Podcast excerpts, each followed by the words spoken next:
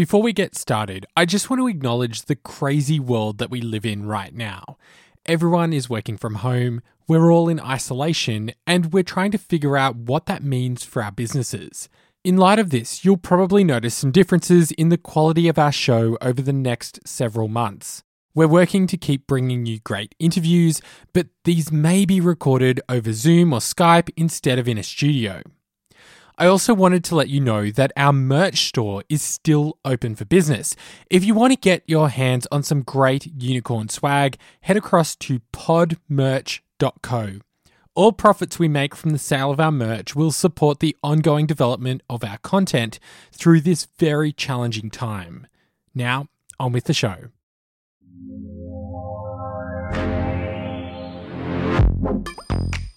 From Lawson Media, this is Building a Unicorn, the show exploring what it takes to build a big global business. I'm Christopher Lawson.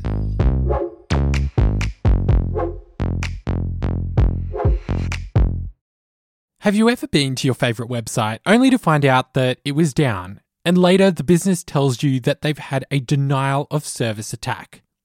For those of you who don't know, that's a cyber attack where someone will flood your service with so many requests that your server can't handle all the information. Denial of service attacks are common and they can be hard to prevent. However, today's founder set out to make it easy for any website owner to get the tools they need to keep their website online. Michelle Zatlyn is the co founder and chief operating officer of Cloudflare, a $6.5 billion company that is on a mission to build a better internet. And their infrastructure is used by more than 26 million websites worldwide. I mean, I think another way to think about it is if you have been a large business the last 10 years, all of those businesses have been thinking about how do I make my how do I make my customers connect faster, safer, more, more reliable online? And for the last 10 years, they've been using hardware to do that. And as more services shift to the cloud, whether it's compute or the SaaS applications, at the network tier, where you used to buy hardware boxes to be fast, safe, and reliable, you can't ship a hardware box to do load balancing anymore or, or firewall anymore, or DDoS or caching. You need it to be a service. And Cloudflare does that all as an integrated cloud platform. So our customers come to us and to be, you know, for us to load balance their traffic, to do a lot of cybersecurity sorts of things like uh, TLS or or HTTPS or firewall or DDoS mitigation or rate limiting or bot mitigation. All these things that you have to deal with that you used to buy a hardware box for, we do as a service. And then on the performance side, caching, route optimizing, all these sorts of things that make things faster. And so we do that all as an integrated cloud platform on behalf of all of our customers. Michelle grew up in Saskatchewan, Canada, along with her parents and sisters. Her father was a lawyer and her mother was a teacher. Michelle was an A student and had a keen interest in sports, although she can remember interacting with technology from a fairly young age. But she never saw a life for herself in technology. What she really wanted to be was a doctor. I loved science. Like I, I really I loved math. I loved science. You know, I just again I got good grades in those in those subjects, and I thought it was interesting. I worked hard at it. I took it seriously, and you know, I, if my mother was on this podcast, she would say, and Michelle was such a caring person. So I think a lot of people kind of fed, oh, you like science, you're caring, you like to help people, you have such a scientific mind, like you you you would be a great doctor, and you know, I think back when I grew up, being a doctor, I mean, it still is, was an amazing profession. And so I think that, you know, between some of the things I like to do and then it being a profession that was the career path to becoming a doctor was really well defined, you kind of get also this pressure around you like, that's a great career path. And so I, I mean, as early as like 13, I really liked it. And I just, I did a lot of extracurricular curriculars around it. I, all those kind of side pro- programs that you apply to in high school, or well, that I applied to in high school, had a lot to do with medicine. So I remember one summer getting selected and going to um, Boston. I mean, I literally I grew up in a really rural city, and I was selected as one of the students that came across from like I don't know North America. It wasn't all of North America; it was certain regions where we went to Boston for a week and got to go to like Tufts Medical School and do cadavers and all these sorts of things where you're really like in your spare time, you know, I was 15, 16 years old, showing up in Boston with a group of people to learn more about medicine and what that meant. And um, I did a lot of extracurriculars that that that that set me up for that. And then when I went to university, you have to figure out what you're going to major in, and I picked chemistry. And really, the reason I picked chemistry is because it was a very clear path to med school. And that was one that I was like, great. And I again thought I was going to med school, so I kind of set my whole life up in that in that path until that path became less clear. Michelle studied science at McGill University with the intention of becoming a doctor. But as she studied, she started realizing that there may be something else for her in life, a life that maybe didn't involve medicine. And she says that that was quite a surprise for her, and also for her family that had seen her grow up with this dream and desire of becoming a doctor on paper, I made a great doctor. I was studying chemistry. I had done all this pre work and I was doing all the prerequisites and you know, I loved it. And and I had done all these summer internships that kind of directly related to going into the medical profession. And this is basically what happened. Um, it was about it was kind of like the end of my second year and my third year, and going to my third year, where I started to be like, I don't know if I want to be a doctor, but you know, I didn't really tell anybody that because again, I just it was there's so much pressure on me to do that, and and pressure that I had created myself because you kind of define, say, I'm going to go to med school, right, and your whole path is set up. But I was like 18, 19 years old, you know, and basically what happened was the following, and I was, it was my, um, I kind of had these thoughts in the back of my mind, and then I signed up as a summer intern to to do this research project for um, research project for these three doctors at these really well-known institute like medical institutions in, in montreal where i was studying. And i spent the summer there working on this research project. And it was like a retroactive like retrospective research project. So it was like you go through all the old records to figure it out. And and and my the research project went very well. Like the work actually won all these accolades. And i was an undergrad student and it won it literally won an award for students in their md phd category. So like it was like kind of like the best possible outcome. I remember i got to fly out to san francisco with these these physicians for this big medical conference and present my work in the exhibit. And had literally a doctors coming up to me saying I, I deal with this every single day. Like tell me what the latest is because my my patients are desperate to know the answer. So it was really like very meaningful work and it was literally probably the most successful outcome you can imagine as an undergrad student. You know i wasn't I was literally studying chemistry. So it was it was really good. And i just i remember coming back from that san francisco trip saying i am like performing at the top of my field right now given my age and where i am and i'm not getting great joy from this. And i thought like i just remember thinking to myself and no one told me it was really like an internal thing and you know thing you learn is you are in charge of your career nobody else. And i just remember thinking what if i don't want to be a doctor? And it wasn't that i didn't know for sure i just said like i've never even considered something else. And you know at this point i'm 20 years old i was like that's a that's a big bet and and i kind of it was almost like this awakening of i want to at least examine other options before going all in on this option Michelle picked some other subjects in business so she could start expanding her options. And as she came towards graduating, decided to defer medical school so she could try her hand at a career in business. But there wasn't anyone else that she knew who had this background in chemistry, whilst also having a focus on business. So she started looking for a job, and it didn't take long before she started working for a financial services company who could see the benefit of hiring someone with that scientific mindset and then teaching them everything else they needed to know. I was really searching for something. And for me, I just realized I need to try some other things. And either that's going to make it clear that medicine is the right path for me, or it's going to make it clear that it's not. And that was kind of, I just was really true to myself. And I worked very, very hard to find that other thing just to try different sorts of things and you know that's how i got this first job doing financial services research and consulting i knocked a lot of doors i knew nothing about the industry but it was a great analysis from my science all those science labs running numbers the numbers and the, anal- the analysis and synthesis was really easy for me and they're like normally people can't do the numbers they know a lot about the industry we'll teach you about the industry and i'm really grateful to that first firm who took a huge chance on me and and you know kind of just started to open up my options of what I could do with my life. After some time in the financial services industry, Michelle met an entrepreneur working on a startup called I Love Rewards. At the time, there was only a handful of people working at the company, and it gave her a really good idea of life in a startup environment. You know, I went from a small partnership, a financial partnership, to this small startup, which was very tech focused. And we were building B2B software that helped build reward and recognition programs for businesses.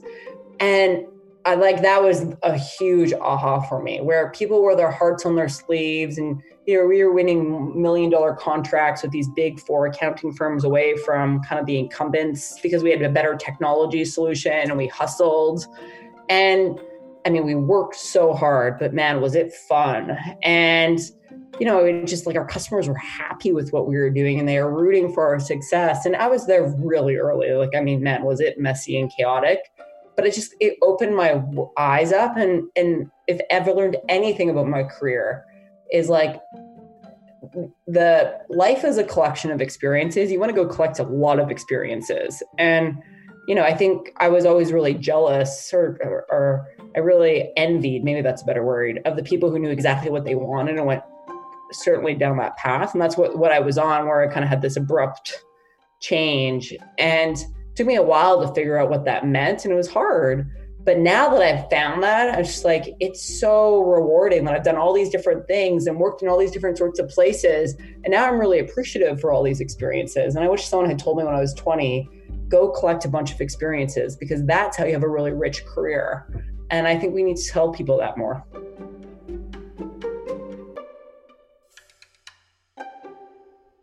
Wanting new experiences led Michelle to work at Toshiba, a company that is at the forefront of technology. And so she thought there would be plenty to learn about how you can create effective processes in a global business.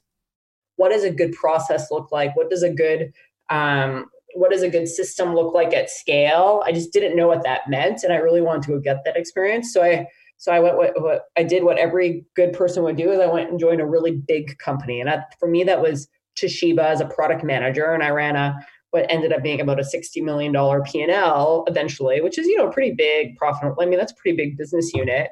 It wasn't growing very quickly, but I kind of managed this 50 to $60 million uh, business unit within the consumer electronics um, um, uh, team. And I thought, great, like this, I'm going to have to learn so much. This is a big company with real market share. I had just won a bunch of market share in Canada. And I was really excited to go. Like, there's a brand, people know this company. And the last two companies I worked at had no brand. Like, we were, you know, and so outside of the kind of their space. And so I was excited about that. And man, I knew two weeks in it was not the job for me. and I, I like, I stuck with it for two years, over two years, because it, you know, I wanted at that point I realized I really wanted to go to business school to round out my skill set. And I was like, okay, I'm going to learn what I can from here. And I mean, I learned a lot, but it certainly wasn't the most fun job I've had. and coming up after this break, business school leads Michelle down a new path with Cloudflare.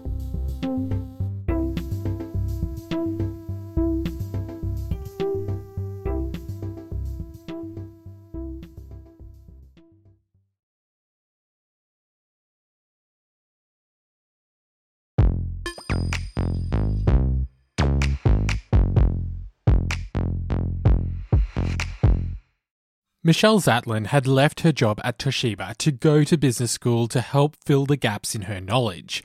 So she started applying for as many business schools as she could, and a chance conversation led her to apply for Harvard. She got in, and it was at Harvard that she felt like her mind was finally being opened to the possibilities of global business. Being at Harvard really opened my mind to what global really means, both from a content and the people there. Like it just was you know, you'd be discussing, I don't know, some macroeconomic environment. I just realized, wow, I would have no earthly idea what's going on in the world. Like it, it was just was this huge learning. It was two years of learning and two years of getting to try things that and meeting people and everyone came to campus and you know you just get to go meet I don't know John Chambers in a small group dinner and like the only place you could do that is as a student or or if you end up you know performing at such a level now in your career you get to do that like that's just you just get access to so many things that I feel like business school doesn't get credit for. And the professors are amazing, and and you're, the other students, everyone there is just incredible. And what I loved about you know HBS was it was 900 students just my year alone, and people, some people came from you know the private equity investment banks some like so the financial backgrounds or some people who more like were the consultants other nonprofits military um, you know operating roles. There was just such different industries and verticals. And you just kind of think wow we're now friends. Like you get to meet all these really interesting people and we're 10 years out of school now. And i just what people are doing now you just think that's pretty special experience that I got to experience. And so I loved it. I, like I, I loved it. And obviously I loved it because it also changed my life. So I met one of my classmates, Matthew Prince, um, was we were section mates. We were in the same class of 90 students, 90, where they kind of take 900 students and break you up into groups of 90. And, you know, Matthew and I, if you know both of us, were so different. He's, this is his third company. He's an entrepreneur. He went to law school before business school. He has got a computer science and English background. He's incredibly intelligent, incredibly cerebral, incredibly well spoken.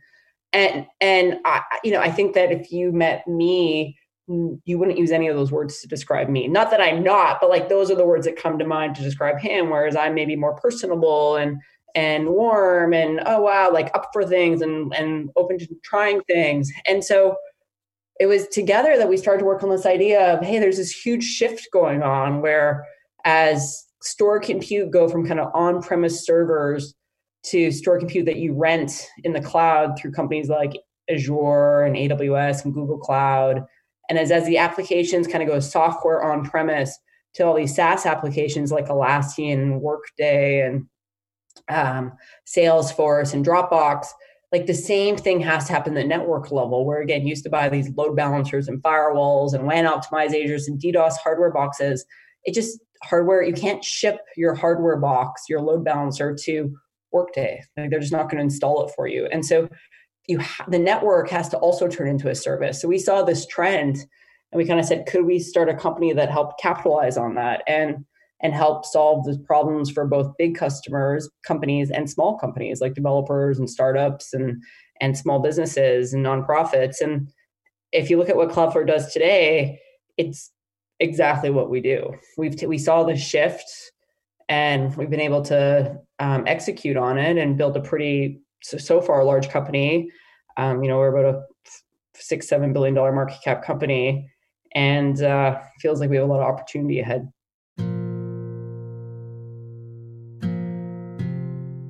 Finding that project which your company wants to focus on can be quite challenging. It requires a lot of market research to see what customers might be willing to purchase. It's not just about having an idea, but it's having an idea that will gain market traction.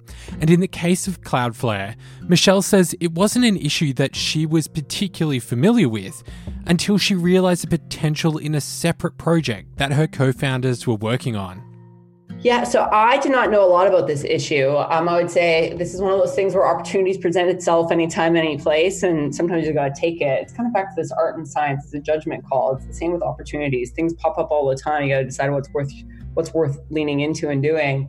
And Matthew knew a lot about web security online for like small businesses and developers because him and our third co-founder Lee Holloway who was with us for a long time. He's not in business anymore, but um, they had started a community based project as a hobby project, a side project that they had run for six years uh, or many years before I met Matthew. And um, it was called Project Honeypot. Yeah, and so Project Honeypot was something that where like if you were a small website or a developer, you put a honeypot on your website. And the whole idea of Project Honeypot was where does web spam come from? Again, this was back in the 2000s. Uh, no one would use this language anytime soon anymore.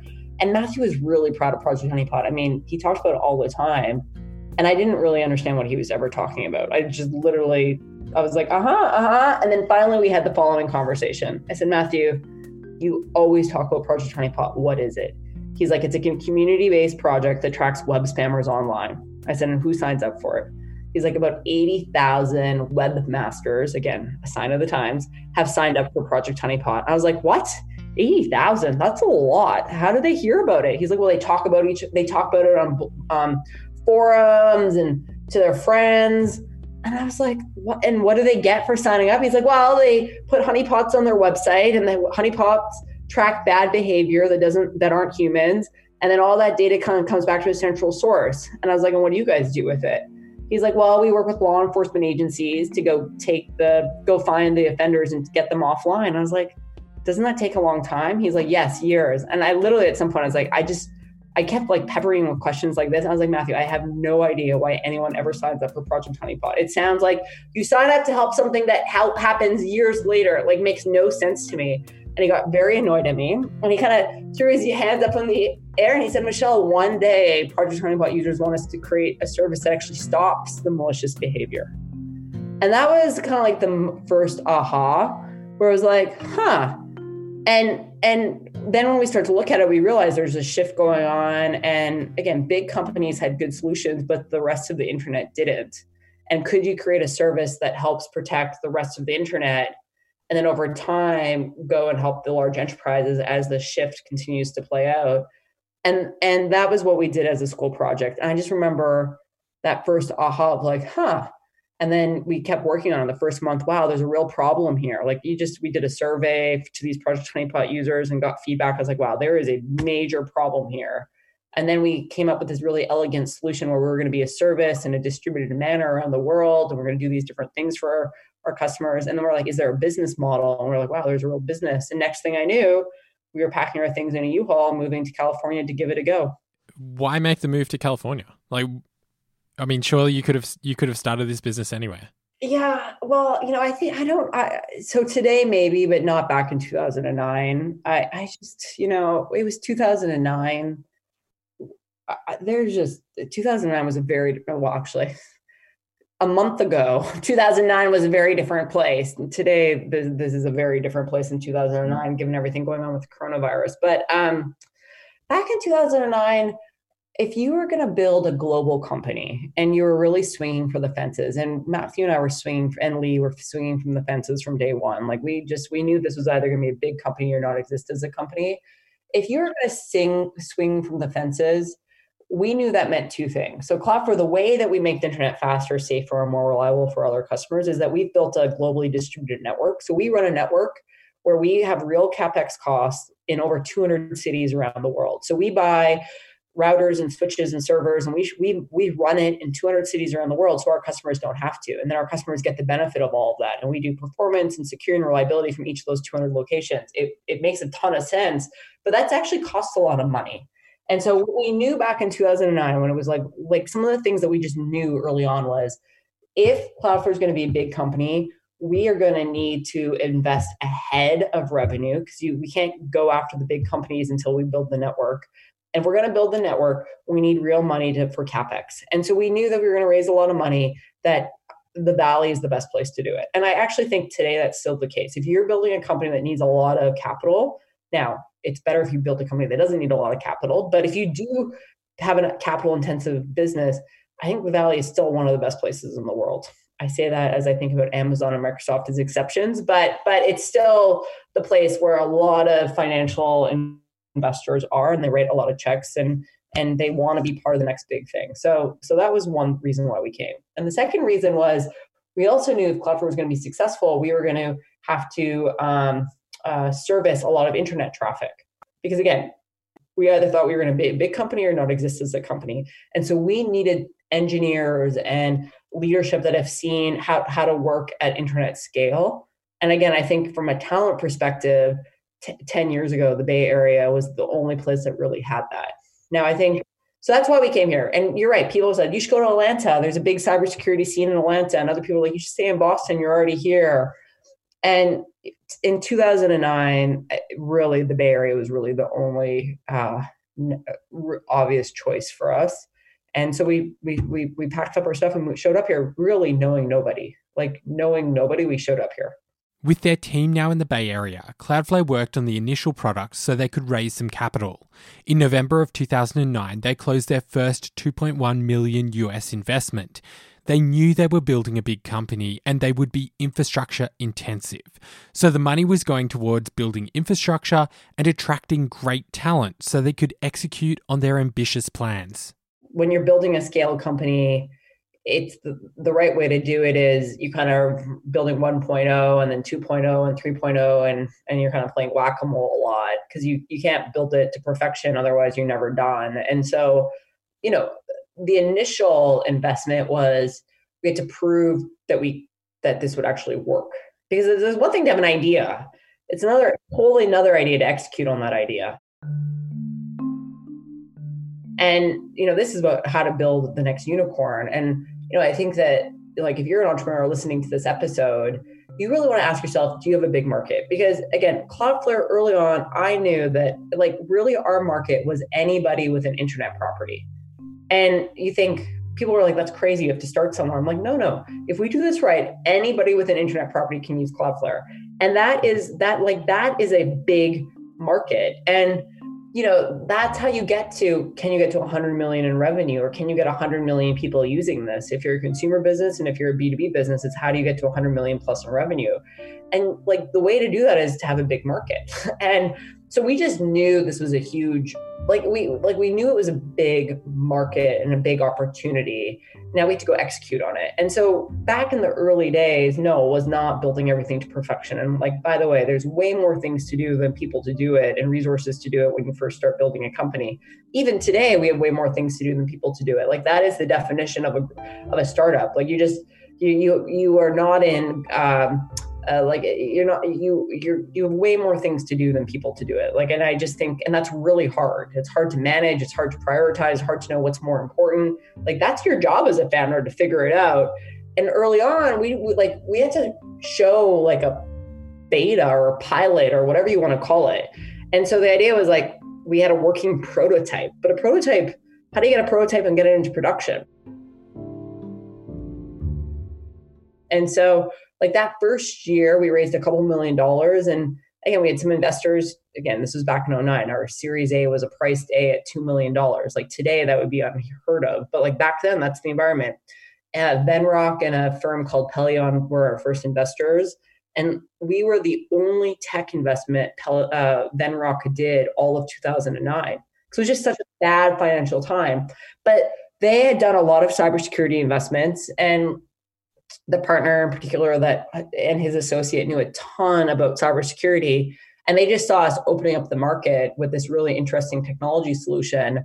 And so step one was can we make this work? And so you know we we we created a private pilot and we had to create the technology and and get our first customers. And i remember the first 10 customers we invited to cloudflare like it did not work for them. You know it did not work for all first 10 then we invited and we fixed all those problems. We invited the next 10 and it worked for eight of them. And, you know, or sorry, it worked for two out of the eight. And like we just kept banging down in this private beta of saying, hey, can we get the service working? And, uh, you know, we ran a private beta for about six months and, and, you know, it was really hard because at first you're just, we had five points of presence around the world. And even getting those five up was a lot. And you think, oh, that's not enough to make it faster. But it turns out for the segment of the customers we were working with, it did make it faster and more secure because they had nothing. We were competing with nothing. We still do compete with nothing for most of our most of our customers today. And so if you go from nothing to being distributed caching in five locations around the world, it does make it faster. And if you get rid of all the uh, cyber attack traffic and bot traffic off your server, it frees up your server resources to spend to have the horsepower to work on the legitimate visitors. And so it just you know you don't need to go from zero to 200 in the first chapter. And so you kind of have to figure out what's the most important thing what do you got to prove out and start there. And then and then when it's working we just kept saying okay we got to keep going got to keep going got to keep going. And kind of what was good enough last year is not good enough anymore. How are you thinking about balancing the workload amongst amongst your team? I mean, you coming from a non-technical background, you had two technical founders as well. So how how are you sort of like figuring out the dynamics of that when you're in the early stages of the business and trying to build out your team? Right. Well, look. So step one is if you want to build a unicorn, is you gotta are are you operating in a market that is a big market? So like, are you solving a meaningful problem in a big market? And again, if you kind of think back to Cloudflare's early stage, you don't really know exactly what that means, but it was clearly a yes. Then step two is you got to get good people to come work for you because no matter how talented you and your founders are, if you can't get assemble the people to come, great people to come work for you, you will end up nowhere. You will not be able to execute on the idea. And the idea is one thing, but you got to execute, which is a whole other thing. And so you really need to um, get great people to come work for you and the right people early on. And you know, you asked about dividing dividing things up. I, I mean, I know most listeners don't know us, but if if if your listeners knew Matthew, Lee, and I, we were so different. We had such different skill sets. We we approach problems differently. Um, and so if there was a Venn diagram, we covered a lot of surface area as a founding team, and we had a very little bit of overlap among all of us. And you know, I think that we were we were um, had high moral people, good values. I think we believed in what we were doing, we wanted to do a good job, and we believed this idea of if Cloudflare could be successful, we would really be able to make a big impact. Like if we could, again, at this time, our our our mission was not to help build a better internet. It was we were just an idea phase, but but that what has that become? We were just like Cloudflare feels like a company if it really lives up to its promise. It would be a company like for me. I was like it would pass my "Am I proud to be part of this?" Um, test, and I think for Matthew and Lee too, that was important. And so we we we covered a lot of surface area as a founding team. And so the first couple of people we hired rounded out that surface area. You know, for us, we need someone who really understood analytics and big data. So we found someone to go do knew that because we just didn't have that skill set on our team. We needed a really like low level C level programmer because we were doing, you know, we we we have a lot we proxy a lot of internet traffic, so we needed someone who could write really low level code. Um, and so and then and then we need someone to do the front end. We need someone to help us build the network on the technical operations side. And then actually employee number eight was someone to help us with the community because we had we had so many uh, developers and small businesses and nonprofits that started to use Cloudflare. We grew to a thousand pretty quickly in our private beta. And Matthew and I were basically doing that. And you know, you want to you want to invest in that community, but like we really needed someone. And so very early on, we kind of we realized that Cloudflare is this service that it was like really a community that we were building. So we we hired one of our employee number eight was somebody on the community side. And so if you look at the first eight people, we just very little overlap over all of us, a lot of surface area. And you just think, what does this business need? Those are the things we needed unique to our business. Your idea will look different. Like someone else's idea will look different in the first eight or 10 people. But being kind of smart about like what do we need next was was important. And um, I'd say up to kind of employee number 20, like everyone looked different. And then you start to get a little bit more overlap when you go from 10 to 20, which is good because you're just so desperately scared of, man, if this person leaves, I have no idea how to do their job, which is a terrifying place to be as a, as a business. You want redundancy. You want to know that if someone leaves, that the business will carry on. Uh, but it's just like early on, you just have such different backgrounds and skill sets that you really couldn't do each other's job for the most part. Like it's hard to put the big data person on the front end job. like most of those are usually different skill sets. And so that's that's how we thought about it. And and and I hope that other founders, but that's early. And then then what happens is like it is so hard to, I mean, I actually think the first 10 people are, are one thing, but you get to be, say, you're part of the founding team I, actually think that's easier than employee number 30 to 100. Like, I think that is so hard. And I just, it is so hard to get someone to join as employee number 50, even if you're a unicorn, because guess what? When you're 50 people, no one knows you're a unicorn. And the chances of you going of business are so high because most startups fail. And all the bad stories you hear in the press, turns out there's a lot of crappy tech companies. And and you just think, man, how do you separate yourself from that? It is so hard. And it is because most people are highly employable. The people who want to come work for you are highly employable other places. And they're like, why would I take a chance to come work for you? I'll come when I see that you actually have traction.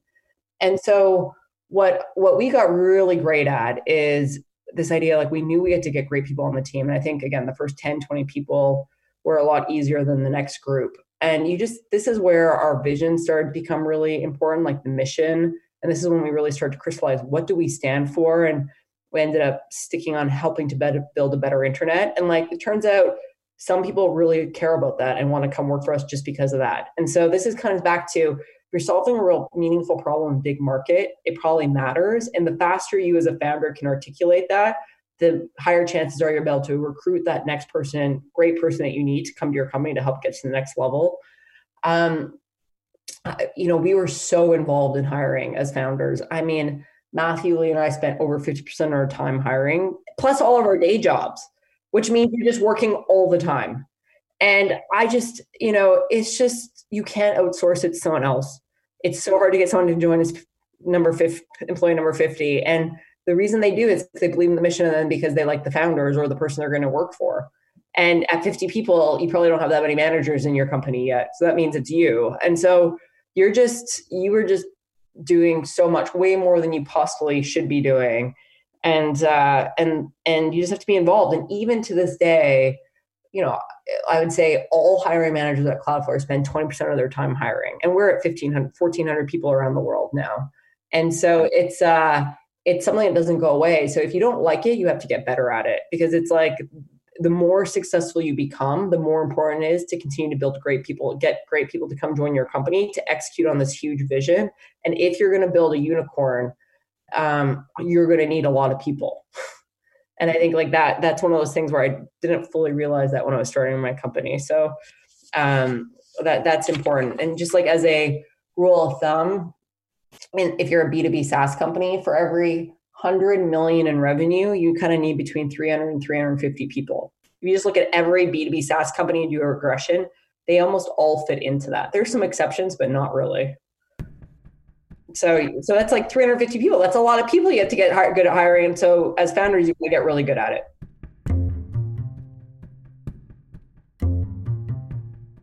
Cloudflare started inviting users to their private beta. And as Michelle said, often the solution didn't work exactly how it was meant to, which meant the team was always trying to manage expectations of those initial users as they ironed out the bugs. But as the service became more stable, the team gave themselves a deadline for when Cloudflare would release to the public. And that deadline was TechCrunch Disrupt in September of 2010. So when you're shipping software, this might resonate with a few listeners is it, it's so easy to find a reason not to ship something. Oh it's not ready yet. This feature didn't get done. Oh it's taking longer. And you just kind of make up an arbitrary deadline that's easy to move. Um, and so i think that's part of the reason why you know programs like y combinator with demo day and like these deadlines you can't move are actually an entrepreneur's best friends because they just they nothing motivates a team like a deadline you can't move and so what we did is we were running this private beta and like look i'm making it sound like it was all so easy. It was not. It like i remember the first version in the private beta we released and we kept pushing back the date because it wasn't ready it wasn't ready. We were so embarrassed by the service.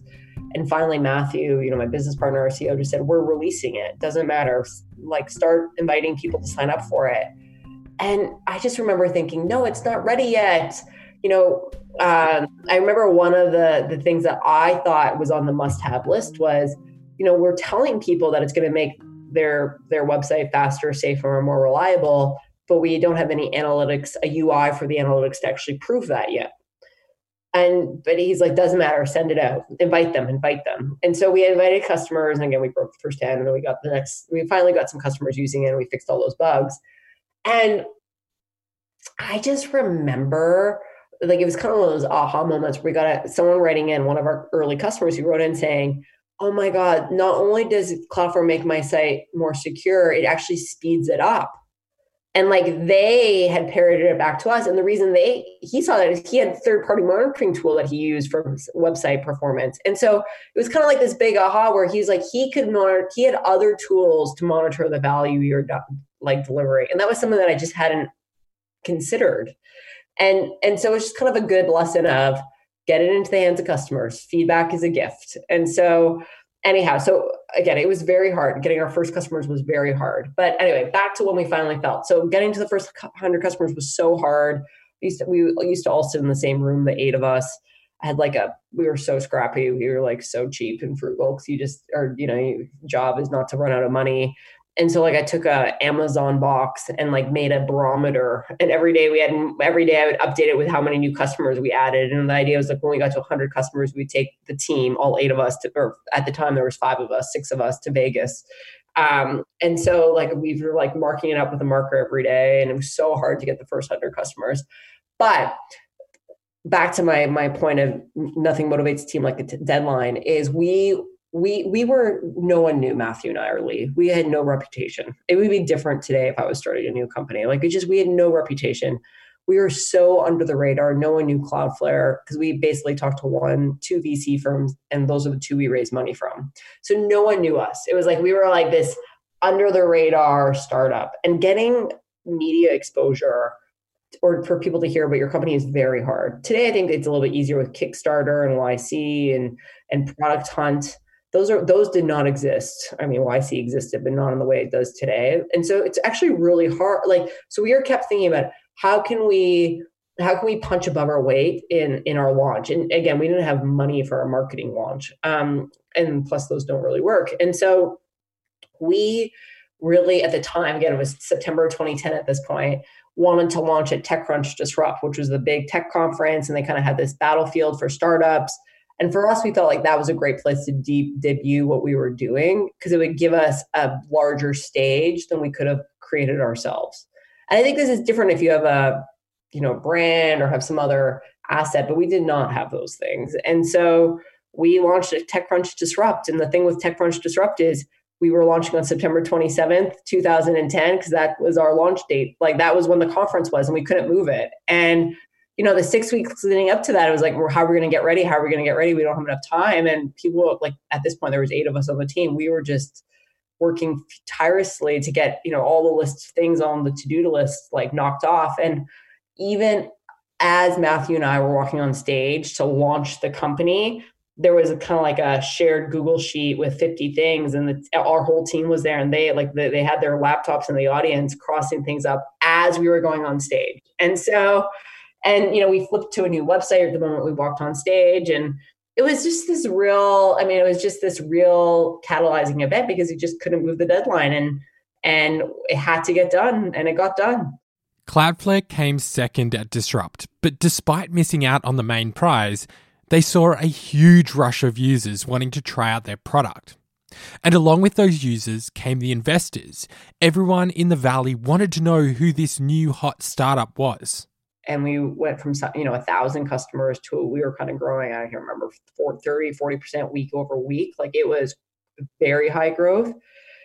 And we were still only eight people, soon to be 10. And oh, and by the way, all the venture capitalists in the valley who were at TechCrunch Disrupt who didn't know us all of a sudden were like, wow, I don't know you. I need to know you. So we had invitations from all these people that you've heard of by name that are famous wanting to meet us. And so you're doing, you're trying to run your business and go meet all these investors because again, that's part of your job is not to run out of money and it's important to meet these smart people. I just remember at the end of October, I was like, I am so tired. I like I I was again small team. We were all just working basically all the time, and that basically continued for the next four years. I mean, I got I got a little bit better, but I mean, look, growth. We were growing so we were a huge success story, and we grew so quickly, and and we had so much demand, and everything. Everyone was root like we just we we became a huge success story in the in the tech startup world and I just, I, you know, if I'd been on this podcast back in 2015, I probably would have said, I don't know why anyone starts companies because it was just really hard. But that hard work quickly paid off. By 2012, Cloudflare had already become a unicorn, with a funding round valuing the business at more than a billion dollars. And right after this break, Cloudflare expands their team globally.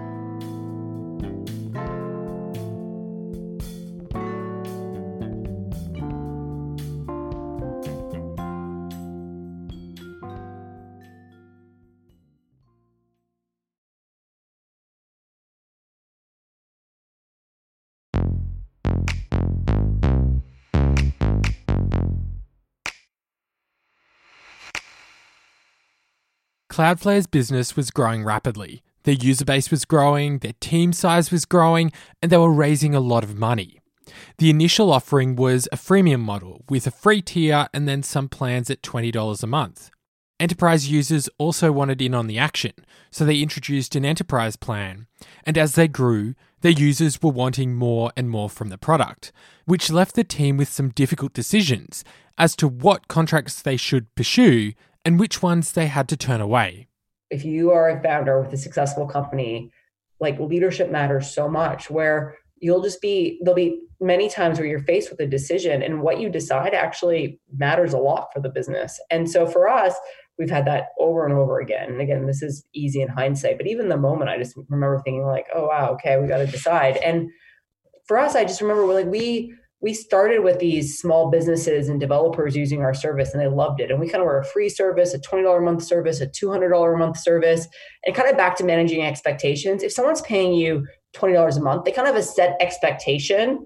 Um, and we had these larger organizations saying, hey, we want you to do the same thing for us, and we're willing to pay you a lot more $60,000 a year, $100,000 a year. And someone paying you $100,000 a year has a very different expectation than someone paying you $20 a month.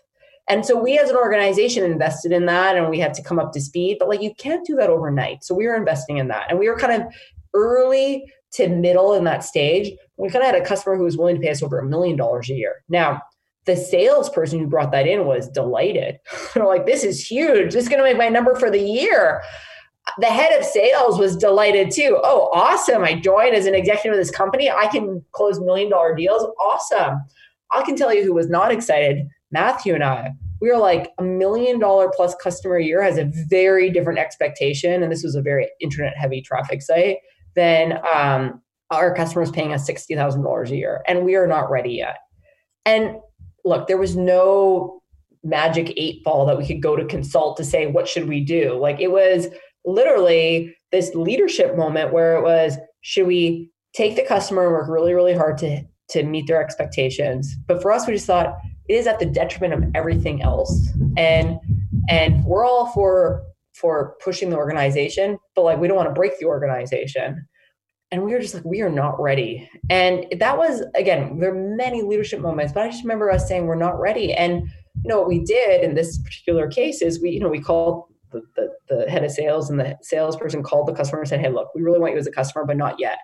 Uh, what we'd love to do is stay in touch and like let's revisit this next year. You should stay with who you're using and let's revisit it in a year or a year and a half.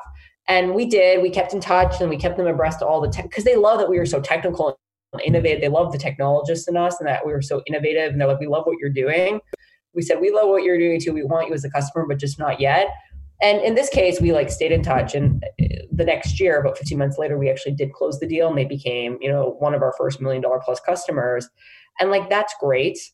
But there's so many moments along the company, like, and I just think like leadership matters. And I just wish more people would say that because it is, we could have made a different decision and the outcome would have been different. And again, I don't have a, I can't, it's not a sliding door where you get to look at both paths, but I just know it was too early to take on that kind of customer. And so, you know, you're in charge of your company. And for us, we're really long term focused. We want to build a very large, iconic tech company that helps make the internet faster, safer, more reliable for a lot of people online and we knew that then. And so for us, we're like long term, we are long term greedy.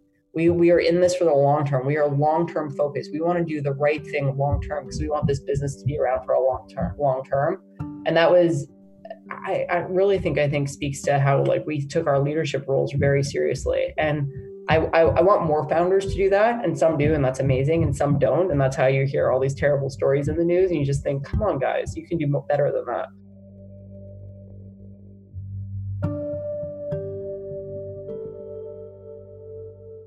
Cloudflare's team started growing internationally, with a view of being able to follow the sun, that is, having staff members in locations around the world, so there's always someone on deck to support customers who need help.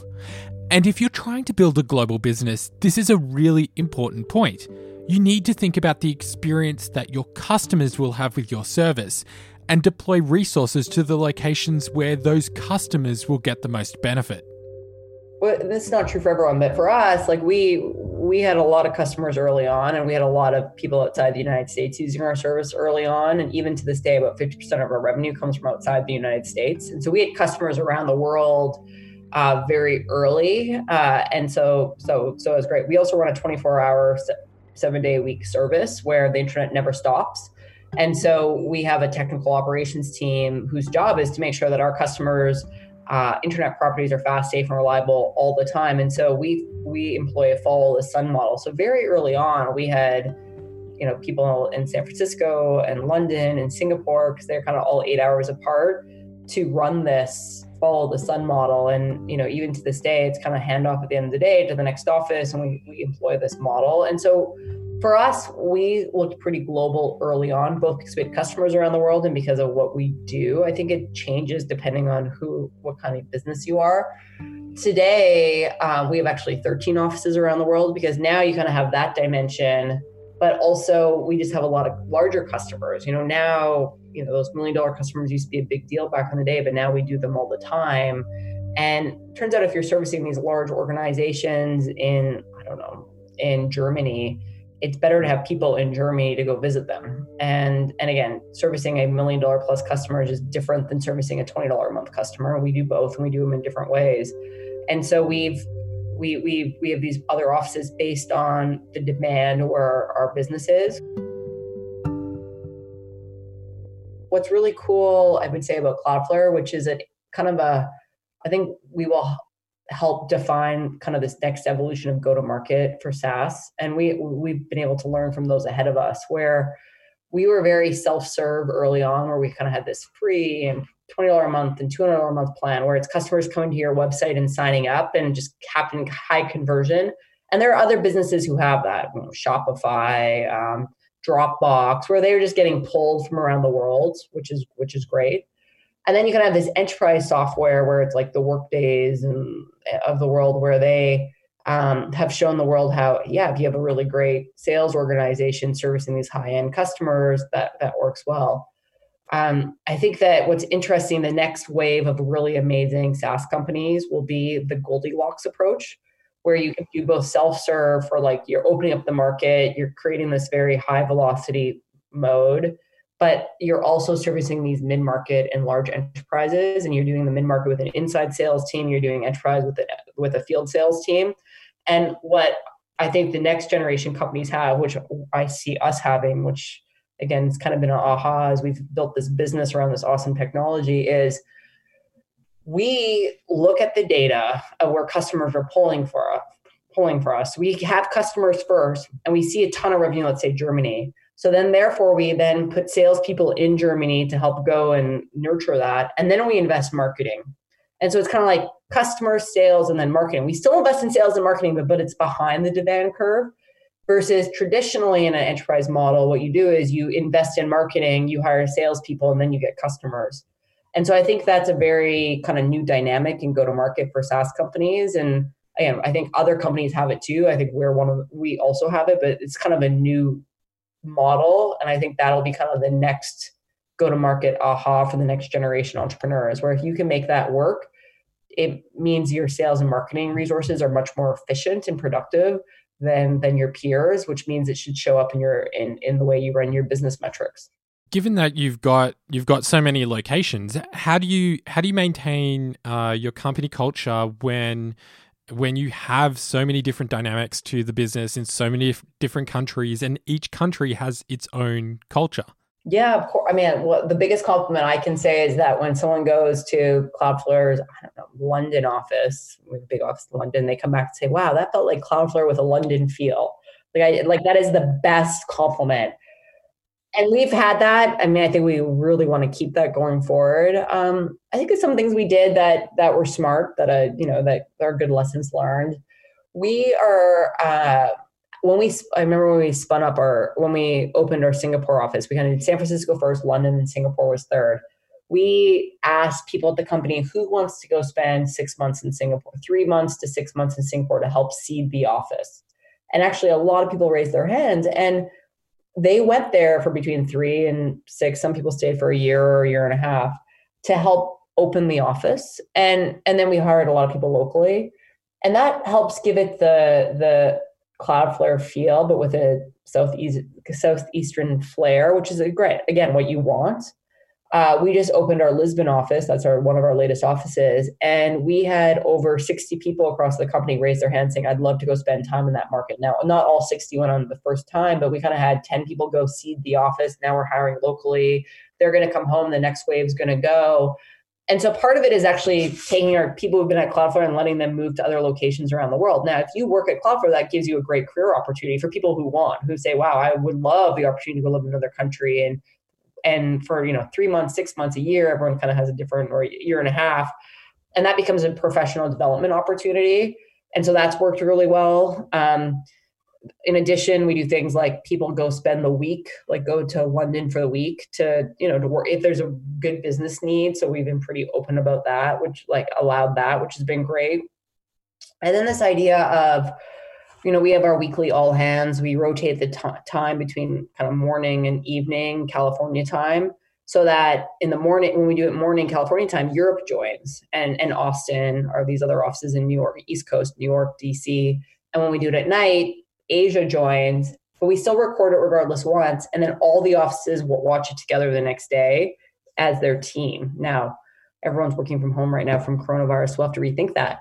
But that's worked really well because it makes you feel like a team connected. It's it's you know anyone across the world can can sign up for an open floor slot, and so you're hearing things from around the world. We host that off that meeting at different offices, and so it's this idea of we play as a team, we win as a team, and we try and have local leadership we have local management team you know teams you know helping running those offices but we have this connective glue and then finally most recently we've kind of actually have a real we have a, a role called site leads where people in addition to their role can sign up to be a site lead and there's they're compensated for it and it's an additional responsibility where they're also helping to be the connective tissue between offices sharing best practices kind of being the the, the heartbeat where hey, we're doing this. Oh, cool, we'll do that. And just sharing. And they kind of become these bridges. And again, you don't want islands and you don't also just want bridges between teams. You need bridges in different ways. And so those are some of the things we've done.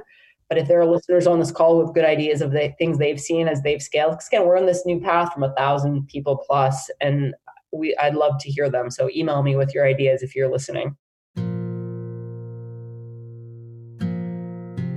Throughout their journey as a private company, Cloudflare raised more than 300 million US dollars. And in September of 2019, the company went public with a successful IPO.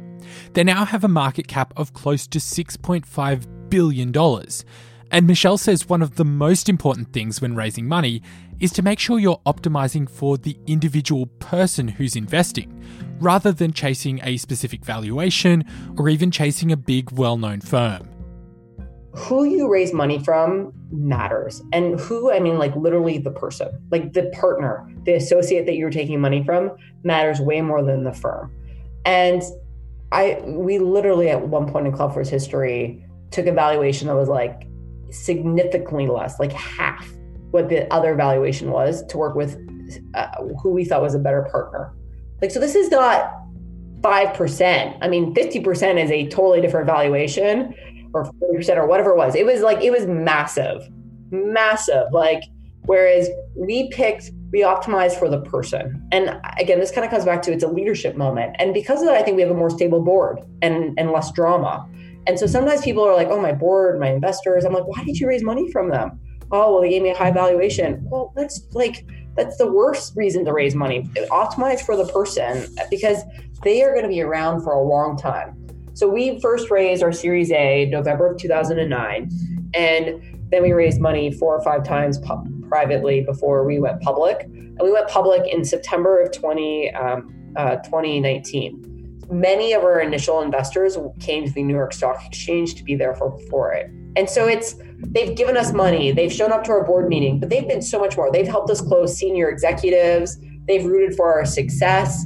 They want us to be the um, they they they want they want to see Cloudflare reach its full potential as an idea of this business idea because again they believe that we're on something big. Kind of back to you want to build a unicorn you got to build something meaningful. Meaningful means big. And the investors who are part of the cloudflare like cap table believe in what we're doing.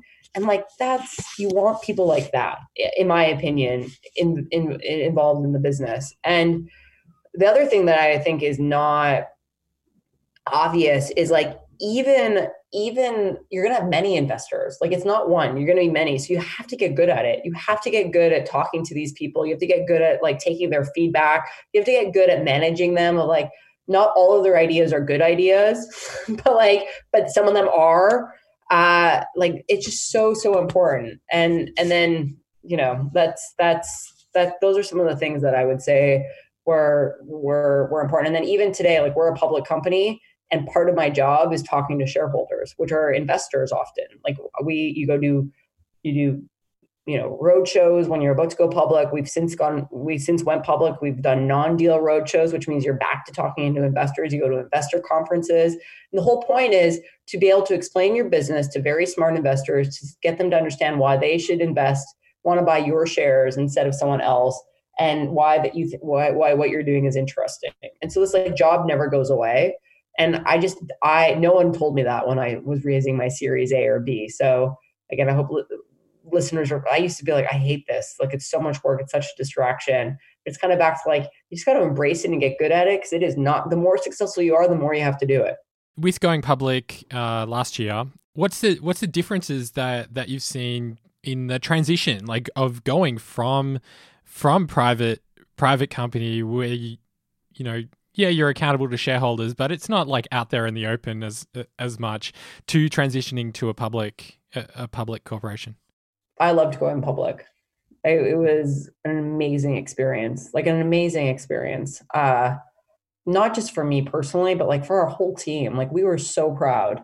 Like it is a big deal, and we were so proud. And not just me, like all 1,200 people at the company were proud, or almost. I mean, I you know, I guess it like lots of people were proud, and you know, it was just this moment where you just realize we couldn't have done it without all 1200 people plus you know the people who used to work at cloudflare that never worked there. You just kind of realize wow it kind of was i don't know 1500 in total. All of us caring sweating the details because people do. Like the best part of my job that people I get work work with and they sweat the details. They care so much. They want to do a good job in whatever their job is. And it was just this crystallizing moment where all of it mattered and not that it didn't matter before but you just realize how rare it is. It's just most companies never make it to that point, and and it was just kind of like, wow, we did this together, uh, and it definitely made us a better company. Uh, you know, it's a lot of work to get go get ready to go public, but uh, building companies are a lot of work, so that didn't scare us. It was just more it it's it made us a better company, and and I think that's great because we are in this for the long term. Um, and so so now we continue to execute and whatnot but that that's that's sometimes i hear this counter narrative like going public is terrible don't do it. And that was not my experience at all. And i think if you ask matthew and our cfo thomas like they would say it was it was great. It was a really and if you ask most people at cloudflare they would say it was a very positive experience and one that we're really proud of. And that was kind of the end of one chapter and the start of the new chapter and can't wait to deliver on this next chapter with where you are now, with with everything that you've achieved, building this fourteen hundred person global team, how do you feel?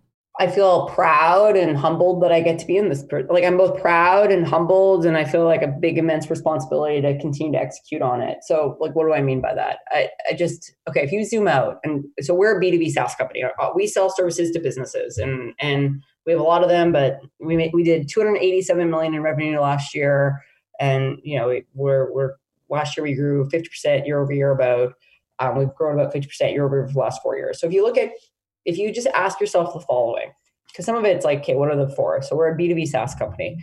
How many public companies do over 200 million in revenue that are growing over 30% year over year and then have gross margins above 75% how many companies fit that description? So that that was kind of like the framing and the answer is 10 and we are one of the 10 so it's not it's not it's not one, but it's not it's certainly not dozens. It's ten, and so you just realize, wow, we have a big opportunity here to do something. And you know, again, it's how do we get to a billion in revenue? How do you get to twenty billion in revenue? And and mm-hmm. and we're really focused on we're on to something we want to execute on it and so i'm i'm proud and humbled and i feel a big responsibility to make sure Cloudflare reaches its full potential as a business because as an opportunity because like I've met so many entrepreneurs at this point and people search their whole life for this. Like they search their whole life to be like I want to be part of something that's going to be big like a unicorn, uh, more than a unicorn. I want to be part of something that like makes a difference. And like we have that. and we're just getting started. Like there's like I'm really proud of what we've done the last 10 years, but man, there is so many things left to do. And so I'm I'm I, I want us to reach our full potential as a company and as an opportunity. And I think that we have an opportunity to do that.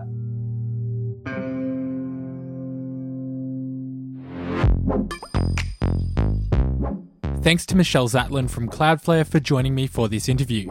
As we mentioned at the top of the show, it's a challenging time for all businesses, and Cloudflare's team are, of course, working from home for the foreseeable future until it's safe for everyone to go back to the office. Building a Unicorn is a Lawson Media production. You can find out more about the show or get episode transcripts at our website, buildingaunicorn.com. This episode was hosted and scripted by me, Christopher Lawson, editing and mixing by James Parkinson.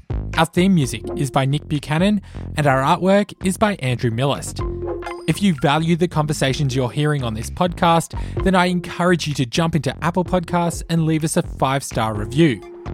And if you want to get your hands on some great unicorn merch, head across to podmerch.co. We'll be back in two weeks with another episode. Thanks for listening.